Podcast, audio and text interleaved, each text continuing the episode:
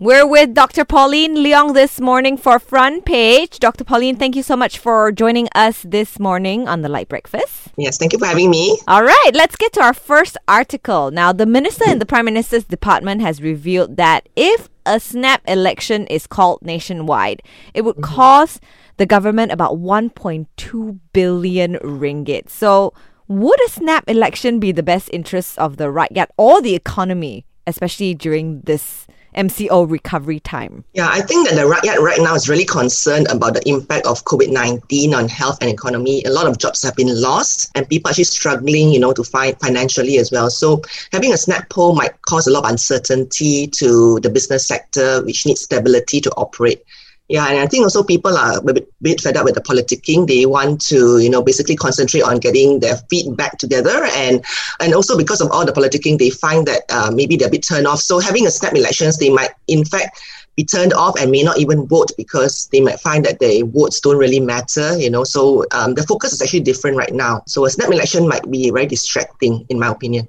When would be the right time for this, though? I think that it's every five years. So I think that perhaps the rakyat might want to just wait until the, the next round, you know, because we are now having the Sabah elections and in between we had a lot of by elections as well. So I think that uh, maybe the rakyat wants to just see it through and then the next round, you know, in about two years' time, I think. So maybe in two years' time, we would have more or less stabilized and, um, you know, people might be more open to you know, you have to have the elections in two years' time anyway. So we shall see in two years' time. And apparently, because uh, why is it 1.2 billion? Uh, it's because of all these SOPs that you have to be be put in place right. because of COVID 19 mm. if we do have the snap polls yeah. at this moment in time.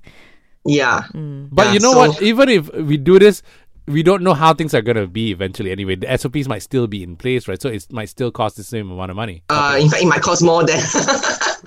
so you we don't know. But elections will cost, I mean, democracy is, is such that, you know, it will cost uh, some money. So it depends on whether you're going to bite the bullet then or now. Now, let's talk about penguins and rats and how they're not exactly friends, especially in Zoo Negara. So, with Zoo Negara being such a popular tourist destination, would they actually benefit from the government stepping in to assist with sort of like a revitalization project, maybe? Zoo Negara is currently managed by an, an NGO, I believe, a Malaysian Zoological Society. So I think the government can step in to assist, provide a lot of expertise, and uh, but not to take over the operations. What they could do is maybe to have an advisory body. You know, with the government, they can connect with zoos overseas, you know, and get professional expertise and advice, you know, and they could also work with different ministries, you know, to help to you know, uh, improve the situation, you know, from not just from the maintenance, but also marketing as well. Mm. You know, we could look at, you know, maybe the zoo, uh, sorry, Singapore Zoo's uh, wildlife reserves. You know, they are self-funding, right? It was previously set up,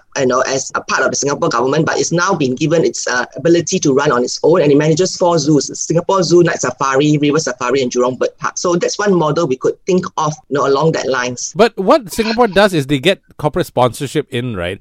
Didn't we right. just get corporate sponsorship for Zoo Negara? Uh, I'm not sure. I didn't really follow all the everything yeah. about it, but I think maybe um, I'm not just uh, corporate sponsorship, but they also have programs like uh, you know, I think in Singapore we have Friends of uh, the Zoo. Yep. You know, uh, yeah. So they have more interesting, like for example, in uh, China, right? What they would have is online, you know, like a live stream of the animals. Oh right, yeah, we heard about right, that. Yeah. yeah. So when you have, uh, and not just that, you know, during the MCO period, right, there were a lot of zoos that also have live stream of the penguins, live stream of the different animals. So you know, while you're locked down, you look at these animals, and this is actually marketing, very good marketing, because once the kids see these animals, then they'll say, "Hey, mom and dad, can we go and you know see the zoo Negara animals after MCO?" So it creates a lot of buzz and excitement. So this is one way of marketing which um, could be done, you know, um, but I don't see it happening in Malaysia. Yeah, the problem is this is not the one and only zoo that we have here in Malaysia. Mm. There are other zoos around the country, and also like other uh, reserves and wetlands and all that that that people mm. can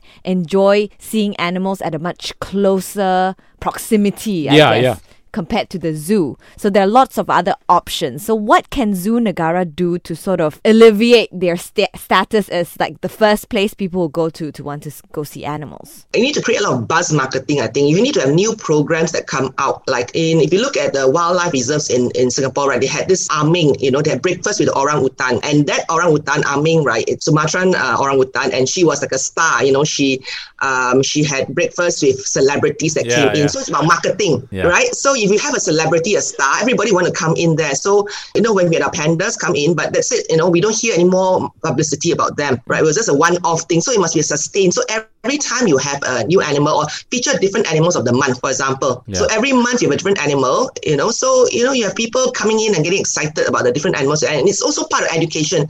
So we think of it as education, like having not just corporate sponsorships, but maybe partnering with uh, schools, you know, have a school program when people come in, you know, during school holidays. It's about thinking out of the box, uh, basically. Now, in this article for uh, Malaysian employees, apparently flexi hours, work life balance were the top reasons for their job satisfaction, and salary levels was the leading cause of dissatisfaction at work. Now, we all know that the cost of living is increasing, but salaries, they don't move up that much in Yeah. comparison. So, should the government look into increasing the minimum wage to a figure maybe well over 2,000 ringgit for everyone to be able to live comfortably, I guess? The whole issue of minimum wage has been, you know, talked about a lot. I think recently, last year or this year, um, they increased it from 1,100 to 1,200. Okay. Of course, um, any talk about the minimum wage will cause concern to the business businesses because they are afraid that, you know, it might increase business operations costs. So I think that, you know, when it comes to discussion of minimum wage, right, we need to also talk about increased productivity. If we can show to the businesses that increases in wage actually improves productivity, right, then they will be more open towards, you know, um, giving a more, uh, having higher minimum wage. Yeah, so there is this balancing act that has to be done, you know, when you talk about minimum wage. I think that 2,000 ringgit might cause a heart attack to businesses. uh,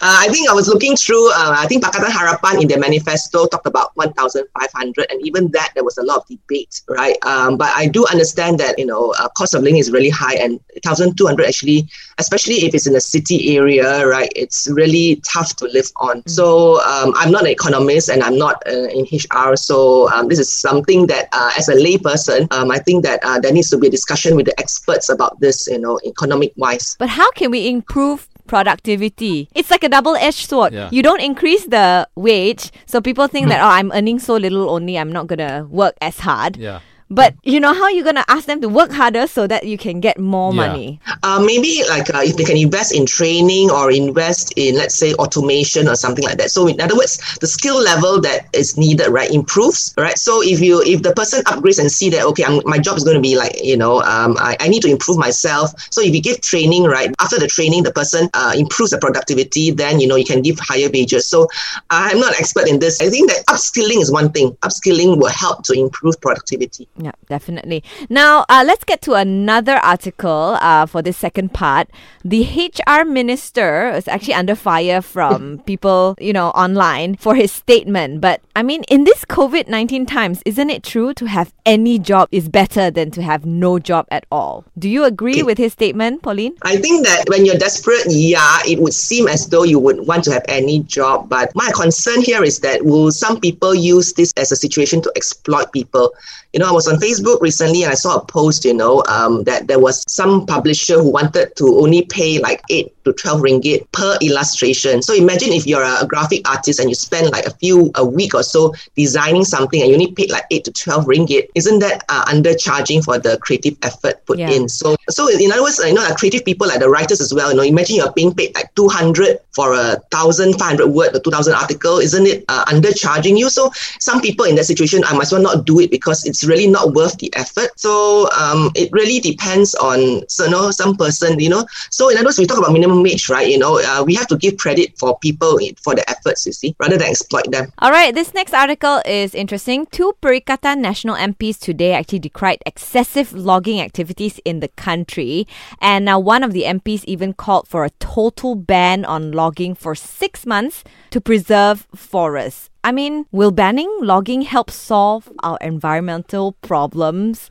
And it's only for six months. What difference would it make? Yeah, I echo you, Bel. You know, banning logging for six months, I don't think will make much difference. It's just a stopgap. You know, it's like it's leaking, and then we just stop it for a while, and then after that it will, you know, leak again. You know, so I think it was just a, a statement to perhaps appease criticisms and deflect attention. For me, right, there has to be a sustainable, comprehensive plan. You know, um, I think the UN talks about sustainable development. So I think that logging could be one of those things that could be under sustainable development and forest preservation. And I think that there also must be a change of mindset because we need to understand that the forest, the jungle itself is not just a resource to be exploited. It is also home, home for many of the orang asli, orang asal, home for our animals as well. So we just now we talk about zoo negara, right? You know, we don't want to come to one day where we only be able to see animals in zoos. We want to have animals also biodiversity, etc. You know, it's very important in forests. So we need to also think of forests as not just timber, but forests contain a lot of you know ecosystem. Actually, at the lungs of the world, of our lungs in that sense. So you know, there has to be um change of mindset. is not to be just exploited alone for financial gain. But I mean, in our developing world where timber is needed for a wide host of applications, like what are the alternatives to logging? Like, how can we get our wood products without cutting down some trees, you know? I think that a lot of trees have been cut already. So there are, you know, like secondary forests. So there could be reforestation, like a growing tree so that you don't cut new ones, but cut the ones that you have grown. So that's one way. The other alternatives that I went to search on yesterday was that, you know, sometimes we need pulp, you know. So there are things like bamboo, flax, and hemp, and have natural fibers to make pulp for paper. So um, we could uh, use alternatives, try to find alternatives to our paper needs.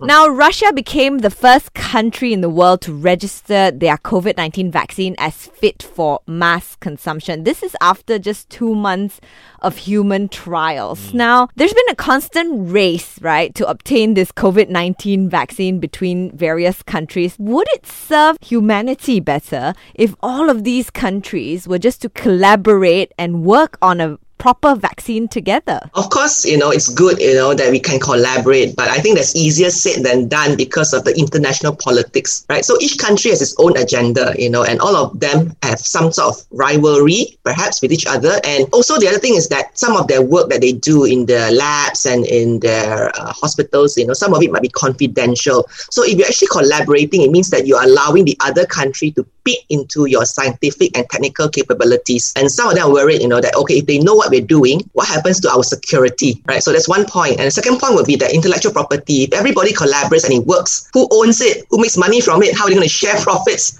What about the IP rights, you know? So it's very complicated. So all this comes into play when they decide, you know, whether, you know, they want to work together because working together means I'm opening up, you know, what I have to you. Am I really to show you what I'm wearing? Is it all about making money though, this race? I think that money is a very important element because they are actually investing money into these clinical trials, etc. So uh, science is not cheap. So a lot of companies spend a lot of money making uh, vaccines, making medicines, and not all medicines work. So if it doesn't work, the money is sort of like gone down the drain. So Yeah. they were betting on this to make it work so that they would allow them to uh, have profits that they could fund for other research as well. So money is a very important aspect when it comes to you know uh, medicine and, and vaccines. If there were to be human trials to be done in Malaysia, though, I'm actually interested to be a guinea pig actually to see whether it would work. would that be something that you would consider, Dr. Pauline? Uh, I need to see what they plan to do, but, but I, I do have a, a trust in our health ministry. They've been following quite strictly the protocols, you Yeah. know. So um, if they can show me exactly what they plan to do, etc., you know, why not? But it has to they have to you know basically follow the standard ordering procedures, then follow the scientific you know methods you know so um, don't simply just you know uh, use people as guinea pig there have to be proper uh, protocols that have to be followed Well, um, actually, Vladimir Putin, uh, Russia's president, actually said that it might be rolled out. This COVID 19 vaccine might be rolled out as early as October. Now, if you were there in Russia, would you go and get this vaccine in October as soon as it's released? uh, i'm not russian so i'm not going to go and get Very well answered. He did say that his daughter has uh, received it, I think. Yeah. And you're quite confident if his daughter received it, but yeah, I'm not Russian.